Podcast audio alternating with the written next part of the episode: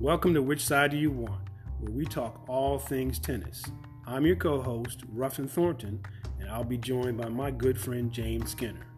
Unlike most tennis podcasts, we cover hot topics, from the lawns to the concrete, from the pros to the park, and all things in between. Welcome to Which Side Do You Want?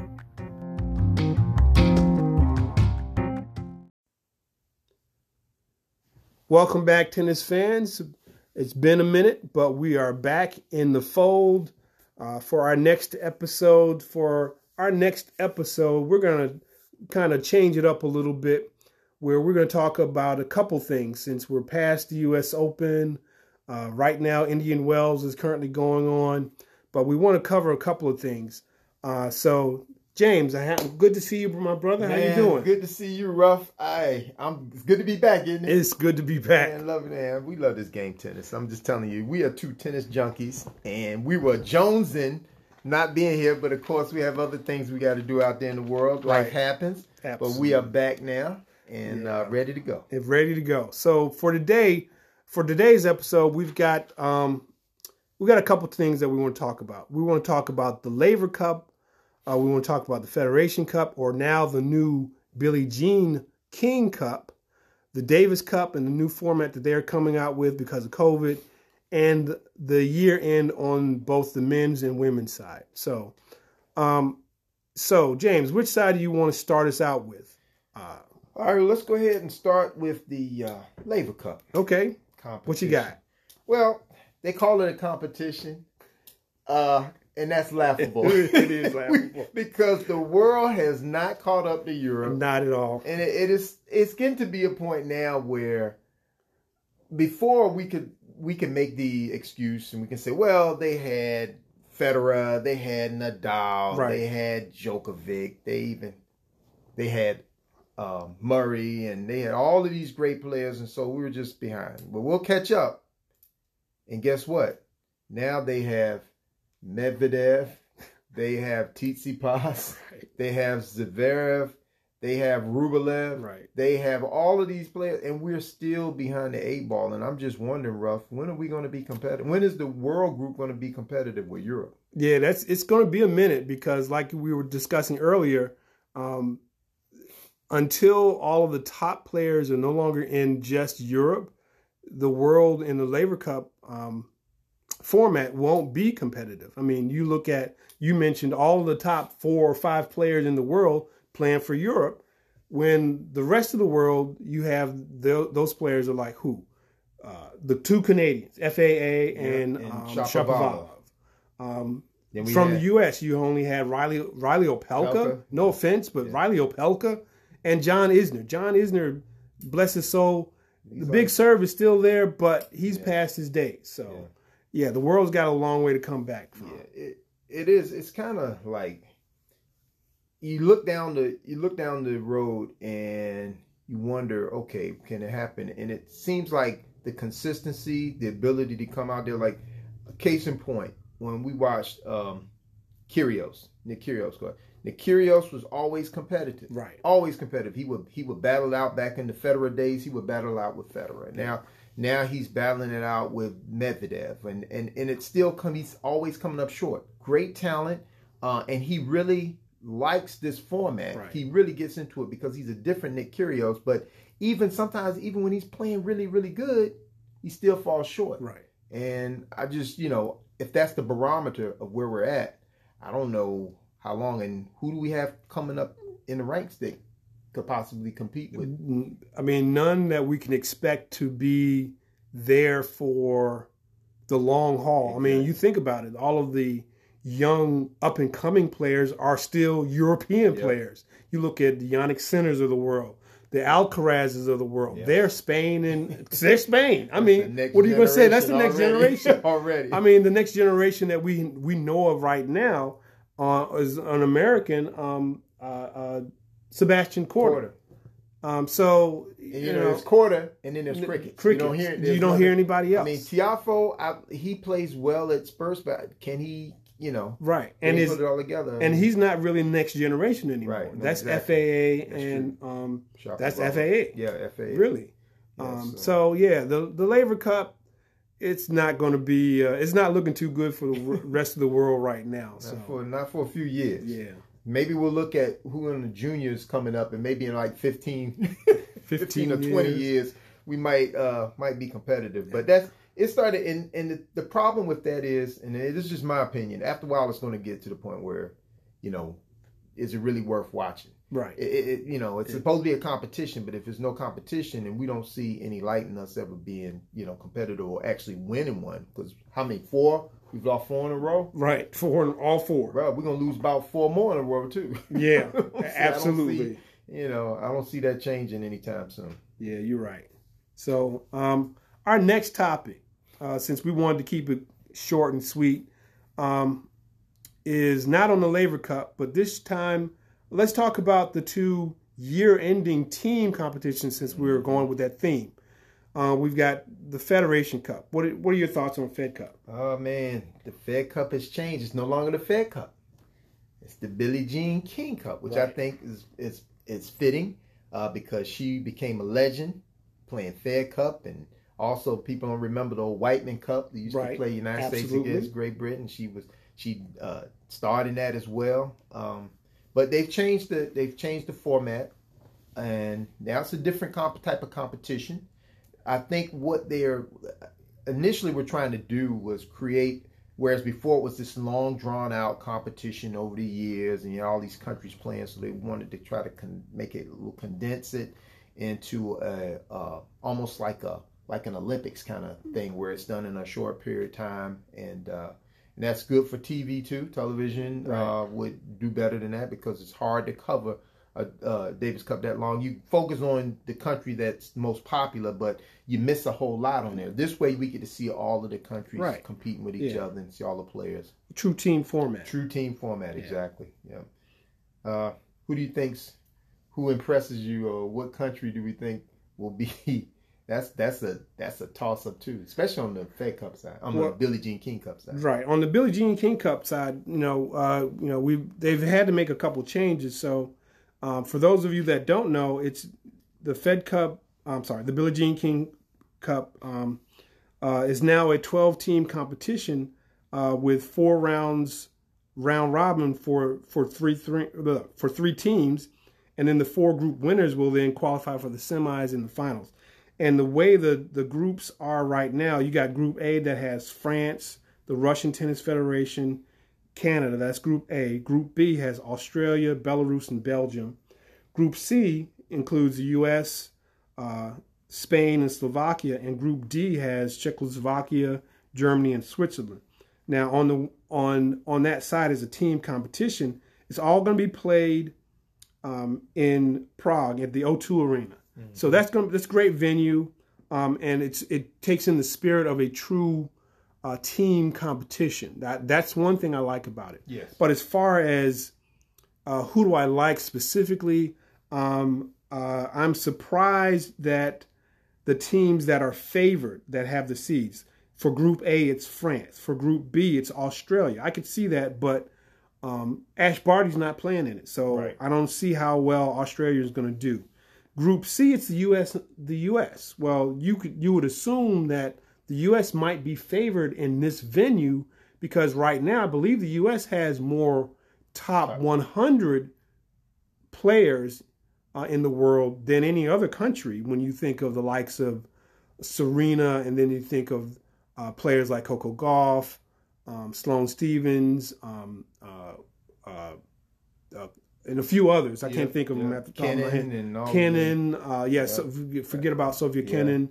Anna Samova, you've also Madison Keys and the likes of those players. We're stacked, but we're not bringing our best players. Right. And then for Group D, you've got Group D is the Czech Republic.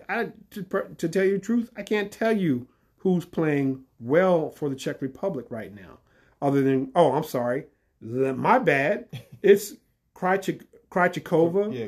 Vondarosa, Krejčíková, my bad. Yeah.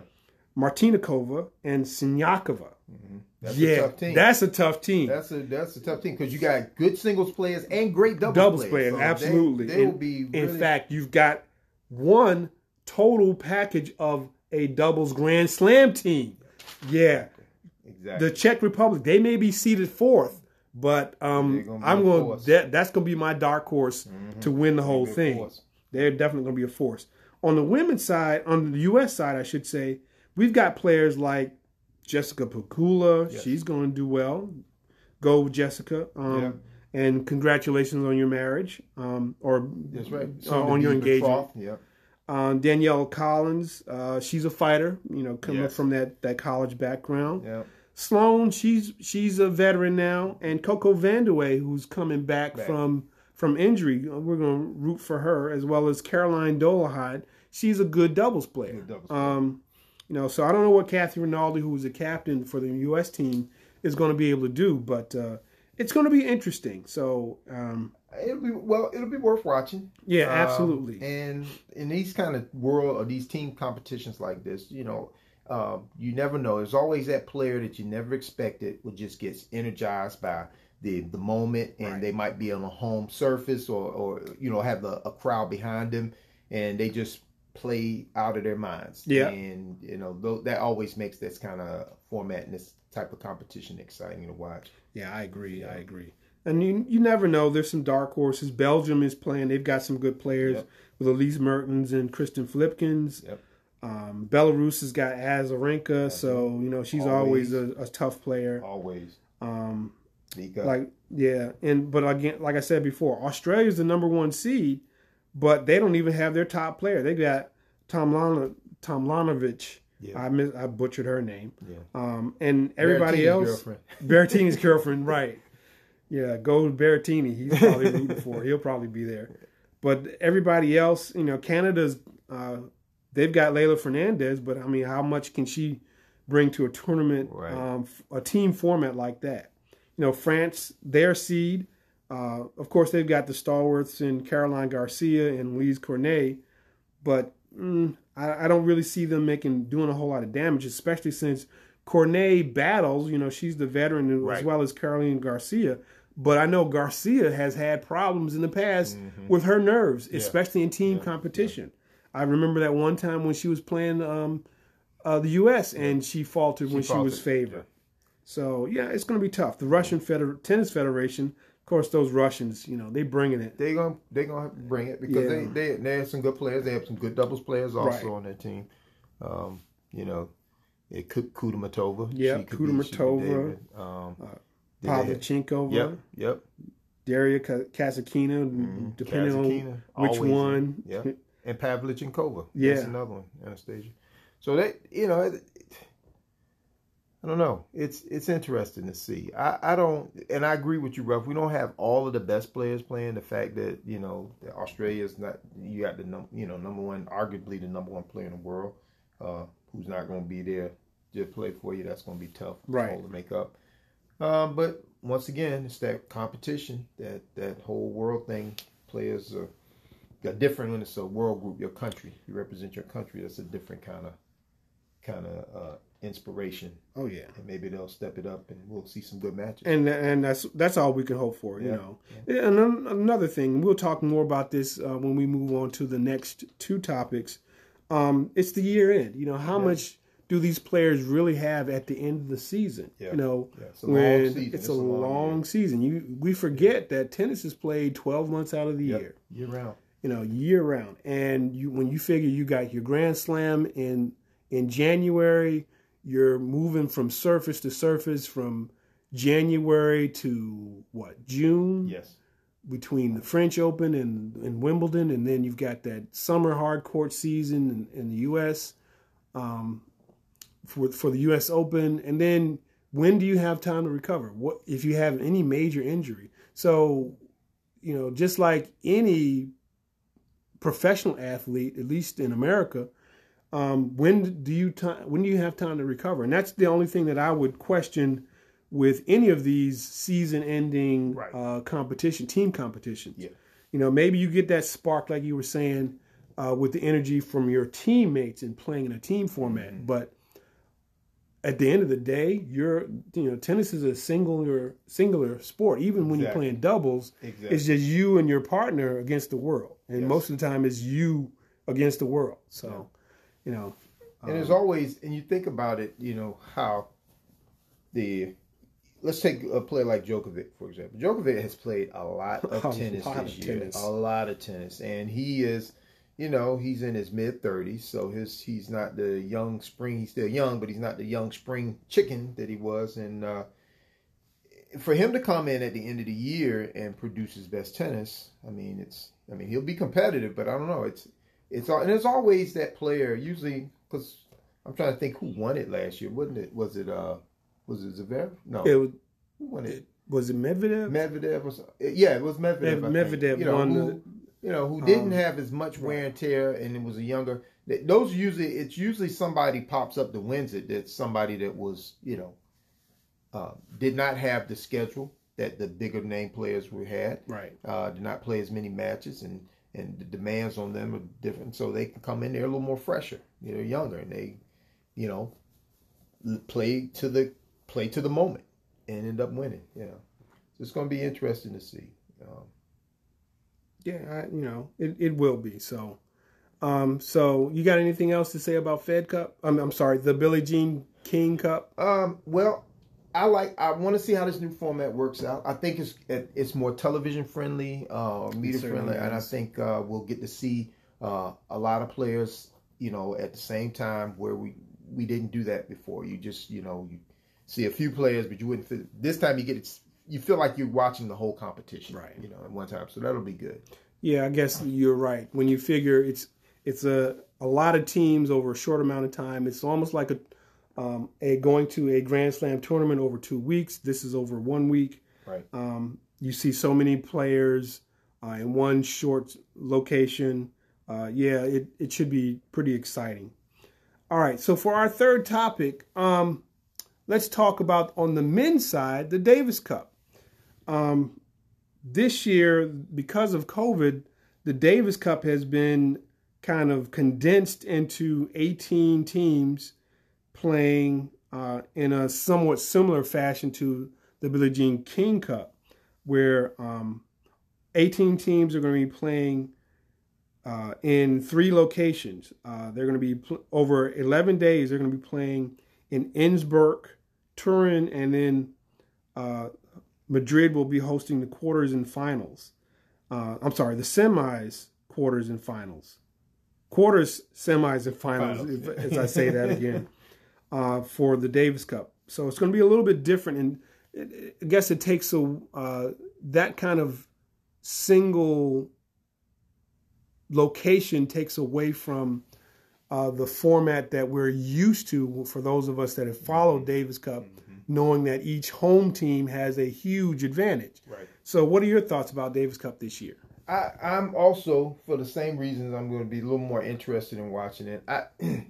I in the past, my passion with Davis Cup always followed Team USA. Team USA. Always. And Ruff and I, I'm older than Ruff, but we're both old enough to remember the days when the United States was a dominant factor in Davis Cup, and it was the expectation that we were going to be in the finals or we were going to win. Right. Well, we haven't had that in quite some time. Not since 2007. Exactly. So now it's made, what it's done for me as a tennis player, it's kind of forced me to look at other countries now and root other countries, because you can't depend on the United States being there. I hate to say that. Right. I love to see the red, white, and blue get back in there, but I just don't know. Yeah, we'll hopefully we'll start to get something soon. But it's going to be a minute. We're right now, since we mentioned his name, Sebastian Korda is what the Team USA is going to be resting their laurels on for the next couple of years, if he decides to play. It's not a guarantee. Yeah. Davis Cup, as it is it's a big commitment. And you even think since you mentioned the days when the United States dominated, since we've won the tournament or the competition 32 times more than any other country in the world since its inception, Yeah, we used to dominate it because we had the likes of a Jimmy Connors and a John McEnroe. Yep. And, you know, speaking of John McEnroe, he was passionate about playing Davis Cup. Yep. He looked forward to it. But, again, the sport wasn't as demanding. They actually had a break. So he could devote time to playing the sport. And, then, you know, specifically Johnny Mac, with his skills as a singles player, it translated well into his second passion, doubles. You know, he and Peter Fleming were awesome doubles players. So that was almost an automatic, like, you know, when the U.S. had Bob and Mike Bryant playing doubles. So, but we don't have that kind of cohesiveness with the sport anymore. It's more individualistic. So, Team USA on the Davis Cup side is going to be relegated to the World Groups for a while, but what else do you want to say about Davis Cup? Well, I agree with you, and I'm not saying anything to disparage any player, but it's just the passion for playing Davis Cup. It just isn't there for a lot of these players. Like you said, it is a commitment, and especially for the younger players that are out there, they're trying to make their money, they're trying to get themselves established, and to take time out from Davis Cup, you can pull you away from some of your other means of making money. You know, do you want to commit to it? And I just remember, you know, Matt, like you said, Johnny Mac, he was dedicated. Arthur Ashe was dedicated. These guys, they would wear their Davis Cup jackets at Grand Slam championships. You know, they would wear their Davis Cup warm up, just, you know, because that's the kind of passion they have for it. I think it'll be a while before. It's a possibility, an outside chance we might move up and get into the main group again. Mm-hmm. But I don't know. I don't really see it happening right now. And hopefully we have younger players like, you know, with Korda and hopefully, you know, consistency from other players like Tiafoe and some of the other younger American players, mm-hmm. Taylor Fritz. These are players that I see. Riley Opelka down the road, who knows? You know, he could be that player. He's still young. Tommy Paul is another player I think is very talented, but just being able to be consistent day in and day out, which is very tough. I mean, folks, we're talking about this like it's something anybody can do. To be that top flight player, to be consistent day in and day out, it's very tough to do. Absolutely. And there are very few players who do it. My hat's off to these guys because they are very good. On a given day, you know, we might be able to put together a team that can do it. I don't know. Yeah, it's going to be a minute. Yeah. But so what do you think of the rest of the world in Davis Cup? To tell you the truth, I haven't really followed it. Right. And I, you know, same here. And that's saying something. You know, COVID has definitely turned our world upside down. So therefore, we're kind of out of sorts. Right. Like I said, I mentioned we're doing this during Indian Wells. How many of you are watching Indian Wells? I know, unfortunately for me, I'm not watching Indian Wells because I'm used to it being in the springtime, before the Miami Open. Yeah, so, this seems strange. Yeah, it's really strange. And I'm watching it a little bit. I watch a little bit late at night, but I'll watch every now and then, pick up a match or two, but I'm not really following it as much. And also, you know, most of your favorite players are gone now anyway. Right. So. Absolutely. But but the thing is, with just real piggyback on Davis Cup, Ruff, I feel like to me, I think the favorite to win probably would be Russia right now. I would agree with that. They have the best grouping of players and they're geared up for this type of competition. I think they really, so I would, you know, and the players they have, but also too, because the other champions, we got great players there, but they're all around the world, representing Greece and Italy and you know, and all these other places. You got Casper Ruud, and mm-hmm. you know, that's another one. And so maybe it won't be a start, you know, because remember it's a team format. So it's going to depend on maybe not the star, because the star can't win it by himself. Nope. But it's going to be some player that's going to come up that also plays for his country and gets fired up and pushes, you know, the team top. I can't remember the British player James. That used to always, he was nowhere on the tour, but when Davis Cup came around he was a giant killer. He would come in and be, and maybe that's what it will take to move a team up into the to hold up that Davis Cup. But until then, I think Russia is, to me, the odds-on favorite to take it.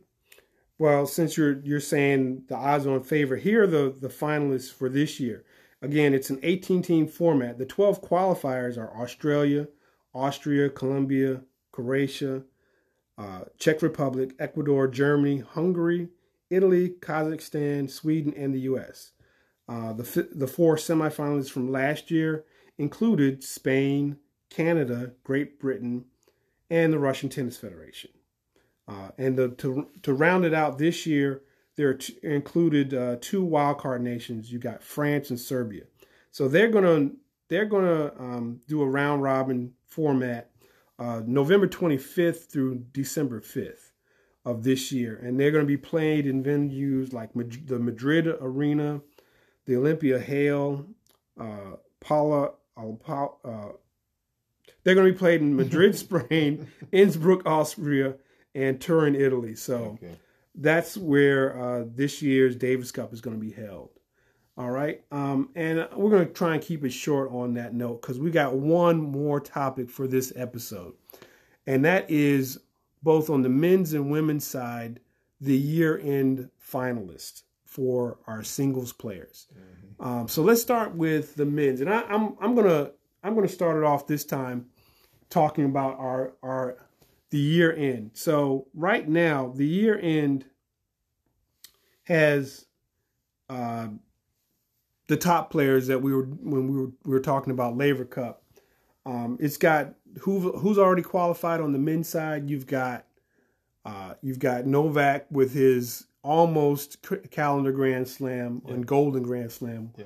Just fell a little short. Sorry, Novak. You've got his conqueror at the U.S. Open, Daniel Medvedev, a close runner. His conqueror at the U.S. Open,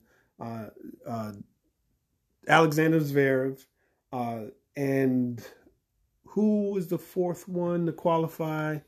Was it Tsitsipas? Tsitsipas. Those four have already qualified. So the next four players. Getting ready to try to play on the men's side of the year-end finals. You've got Casper Ruud. You've got great year Berrettini. You've got Andrey Rublev. How could I forget about him? Mm-hmm. They're their odds-on favorites to make the final eight. And then you've got players like Karatsev. Outside. You've got Herzog. You've got,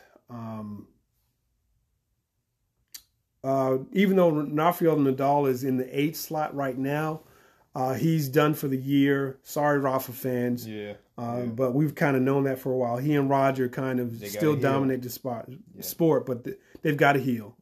Mm-hmm. So we won't see them until 2022. And then you've got a few others who are, depending on their abilities at the at Indian Wells this year, they've got a chance to make the final eight. It's going to be held, like I said, in Prague this year. Czechoslovakia. So Czech Republic. No more Czechoslovakia. Yeah. So those players, just the top four that I mentioned before. They're likely to be, if they've got the drive and they've got the hunger, since Medvedev is the defending champion of the year-end tournament, they're likely to be right there in the thick of things to win it all again. So what say you, James? Yeah, I think the big boys will probably go down with this one at the end. I'm looking Medvedev for this tournament. He's coming off the second half of the year, he's very strong. So I think this type of competition, I think he'll be geared up for it. So he's got to be a major factor in there. And it's a toss up for everybody else. I think Tsitsipas could possibly. I don't know, but it's the stage. The stage is really big. Right. If he gets his gets himself together and goes in there with the idea that he's going to win, and then get trouble, controversy with his father coaching him from the side. Seems to follow him everywhere he goes. And oh yeah, yeah, you're right. But, could be in the mix. Zverev also, that his Olympic win was quite impressive. Mm-hmm. His defeat of Djokovic was one for the books. And if he can summon that kind of drive again, he will be a factor, no doubt. Yep. Then you have then there's always somebody outside that could possibly slide in there. Rublev is another one who, can play big at times. He hasn't done recently, but he can play against the big players, and these guys are not intimidated by the players. They're not intimidated by the moment, so he's a possibility. But he's look. Also, I'm gonna tell you, if Ruud gets in there. Yeah, Ruud can be a dangerous player. Casper the Ghost. He can come in there, and I could see him getting on the roll. Karatsev, he's had a better story than Karatsev. This guy, last year this time, he was still in the challenges. Challenges, yeah. And now here he is. He's ranked in the. Possibly move within in the top 20 in the world. He could come in there. He's a really good, solid player. So it's, it's interesting to see. But you gotta, I think, like I said, Medvedev is probably the favorite, but anything could happen. Right. Yeah. Anything could happen. But I'm hoping that. This time next year, we will have an American player that can get in there. I think Andy Roddick was the last one, wasn't he? Oh, no. We've had one since. We've had a couple of Americans get there. Of course, John Isner has done the most, and he's done the best. I forgot about Isner. I want to say... Oh, did we have? Did Marty Fish get in there one year? Didn't Marty Fish qualify? Get there during the Roddick years. Yeah. But even more recent than that, we've had more than one. Oh, Ginepri. Oh, yeah. Not Ginepri. He just came back on tour after a long, lengthy injury. With the forehand, I can't think of his name. Oh, Jack Sock. It's Jack Sock. Mm-hmm. Jack Sock made a dent one year. Yeah. And correct us if we're wrong. He was an alternative and made it 1 year. But Isner's been the stalwart for American tennis for a while. Yeah. So who do you like to win it all? Medvedev. And then some people say, well, will Novak come back? We don't know. Right. We don't know. And if he does come back, is he going to be healthy enough to battle? He's got the heart now. Right. If anybody can do it, Medvedev can. And if he's got himself, if he's healthy and has got his mind, and he could turn this thing into, this could be motivation for him. Right. Since both of these guys have beaten him on several, and and of course, he wants to get back at Zverev. Right, because he denied him his opportunity to make a mark in history. But that wasn't all his fault. That was Medvedev played out of. I mean, Zverev played out of his mind. So Zverev took him out at the Olympics. And Medvedev took him out at the Open. That golden slam. Ended. Was gone. Yeah. So we shall see. Yeah. So we shall see. It's going to be interesting. You're right. I like Tsitsipas. I still think that Tsitsipas overall has, coaching notwithstanding, by his father. I want to bring that up after this point. Notwithstanding on the coaching and the rule that. You can't get coached at the highest level except in team competition. I think he has the best overall game especially when he returns well. He's got fluid. The big serve, fluid off of everything. Forehand is nice. Nicest one-handed backhand. Backhand is just pretty. Yeah. And mentally, I think he's just ready to make the next step. Yeah. But so, like I said, I want to make a point about the coaching thing. Why is it that this is the one sport that you cannot be coached, right? Especially on the men's side? Yeah. You know, on the women's side, you can be coached in non-Grand Slam events. Right. But, you know, and why is this frowned upon? I think, well, one thing, like tennis has, it's steeped in traditions, right, and it's supposed to be the gentleman's sport, and it's a ladies and gentlemen sport, and fair play, right, and they go really that this. It's emphasized, and people who play tennis, we know that. We hear this, you know, you always shake hands, you always give your opponent the benefit of the doubt on a close call, and of course we know that doesn't always happen, but it's this. That's the way the sport is represented, and I think a lot of those old standards of the game when the game was first founded, you know, I still remain, and I think coaching is considered to be by many to be maybe unfair, that somehow cheating, and it's just not sporty to do, and so that just kind of continues on. But we know the reality of the game today. Everybody has a coach coaching on the side, and like you were saying, Ruffin, all other sports allow a coach to come in there, and is it unfair to have a coach? Possibly, I don't know.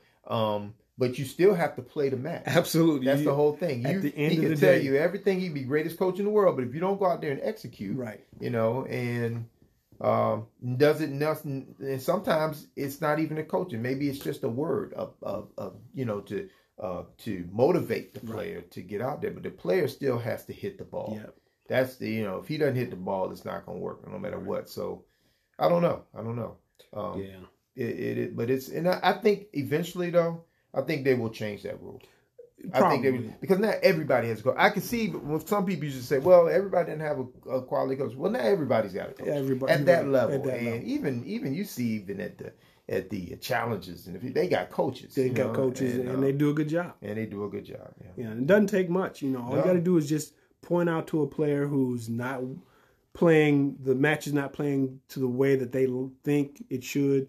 Just a small correction or a change in the way you're playing, and boom, it can make the greatest difference. Right. But anyway, that's beside the point. Yeah. So on the year end on the men's side, that sounds like we've got our favorites. You've got Medvedev, and I've got Tsitsipas. What about on the year end on the women's side? Are you aware of who's ready to even qualify? As much as I love the women's game, I can't call this one. I really can't. I mean, it is a toss-up. It's just, we've seen that there's not been a repeat champion on any of the slams this year. It's been a different champion that's held up, cup up. Right. Even in the other tournaments, no one is consistently winning. It's a different player. And so anybody could come in and win this thing. Right. Anybody at this point. So do you even know who's...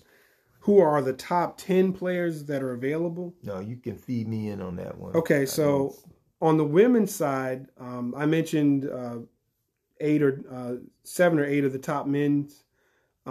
So on the women's side for the year-end, fighting for the year-end champion, you've got Ash Barty, she's number 1. You got Sabalenka, she's number 2 in the world. Here's something I did not know. Barbara Krejčíková. She is number three in the race. Yeah. Karolina Pliskova, she's number 4 in the race. Maria Sakkari. Yep. She's number 5. Garbine Muguruza. I love saying her name. She's number 6. She's had a surprisingly good year this year. Yeah, toward the end, yeah. Pretty consistent throughout the entire season. Iga Świątek. Polish girl, the dangerous one that came out of nowhere. Dangerous. She's number 7. And, of course, our semi-taking a break player, Naomi Osaka. You know, I wish her all the well. We do, too. We do, too. The best. But, you know, she's still one of those top players. Yeah, if she needs to take this time off to get herself together and come back and be the player that she, the God-given gifts that she has, then take this time off. Right. Take the rest of this year off. You are young. You got everything. We want to see you healthy and happy on the court. Absolutely. And producing. So we miss you. I miss Naomi Osaka, man. I became a big fan of hers. But we want to see her healthy. We want to see her happy, and we want to see her out there playing her best tennis. Absolutely. So if she needs to sit this one out, sit it out. Yeah. It's okay. You'll be all right. So, and then you've got some of the other players that are actually one of my favorites. You know, they're you can't help but root for her. Yep. Ange Jabeur. She number 9. So she's in the mix for the year-end tournament. She's number 9, and you've got Elise Mertens. Elise is awfully consistent. Yeah, always there. She's always there. In the she's mix, a dangerous player. Always in the mix. And just, she's not someone you want to see early on in the tournament. Mm-hmm. And certainly, mm-hmm. she's one of those tough players if she ever makes it to the tour end, the year-end tournament for on the women's side. Mm-hmm. So, you got any favorites amongst these 10 ladies? Well, it depends now. You got, of course, Ash. You know, that's she's the most consistent of all of them, but you got Sabalenka, the big hitter. Big hitter. Oh, my gosh. She brings lots of firepower. Yes, and she gets on a roll. Yeah. You know, once again, she can get to a point she can beat herself a lot of times, too. Mm-hmm. But she gets on a roll. She can be tough. And then Krejčíková, that's another one. Another tough one, you know. Just another one of those, another good Czech player. Boy, these Czech players, her and Pliskova, I mean, they're just... We've been seeing great Czech players for a long time now, and they are two representatives, consistent, always there, good off both sides. Mm-hmm. You know, it could be Sakkari. I don't know if the Greek player. She is the type of player she can have a good run. I don't know if she's going to have a good run here. There's too many really good players that are just going to, you know, she has a battle. But she's a great athlete. Yeah. I enjoy watching her play. Yeah. And she's so small. That's the thing. It's amazing you see a little small person like that with the power that she can generate off the ground, you know, with her strokes and her serve and everything. It's just amazing. She's a great athlete. You can't count out Garbine Muguruza. Yeah. She's been there. She's experienced. She's a Grand Slam champion. She can beat anybody in the world on any given day. So you can't ever count her out. I like the Polish girl, Swiatek. She's a big hitter. She's kind of doesn't have the steam that she had at the beginning of the year, but you never know. And especially since she's not sneaking up on anybody like she did earlier. We know her now. Yeah. And my girl Naomi, get yourself together. Right. You know, maybe take this time off. And then another favorite of mine, Ange Jabeur. Yeah. I really like her. She's a crafty player, different type of, you know, smart. I don't know if she's gonna win this one. It's, like I said, there's some you got some hitters up in there. Yeah, and like you said, Mertens, man, always there. Never know, you know, something happens in the draw, you know, and somebody gets, you know, upset early and.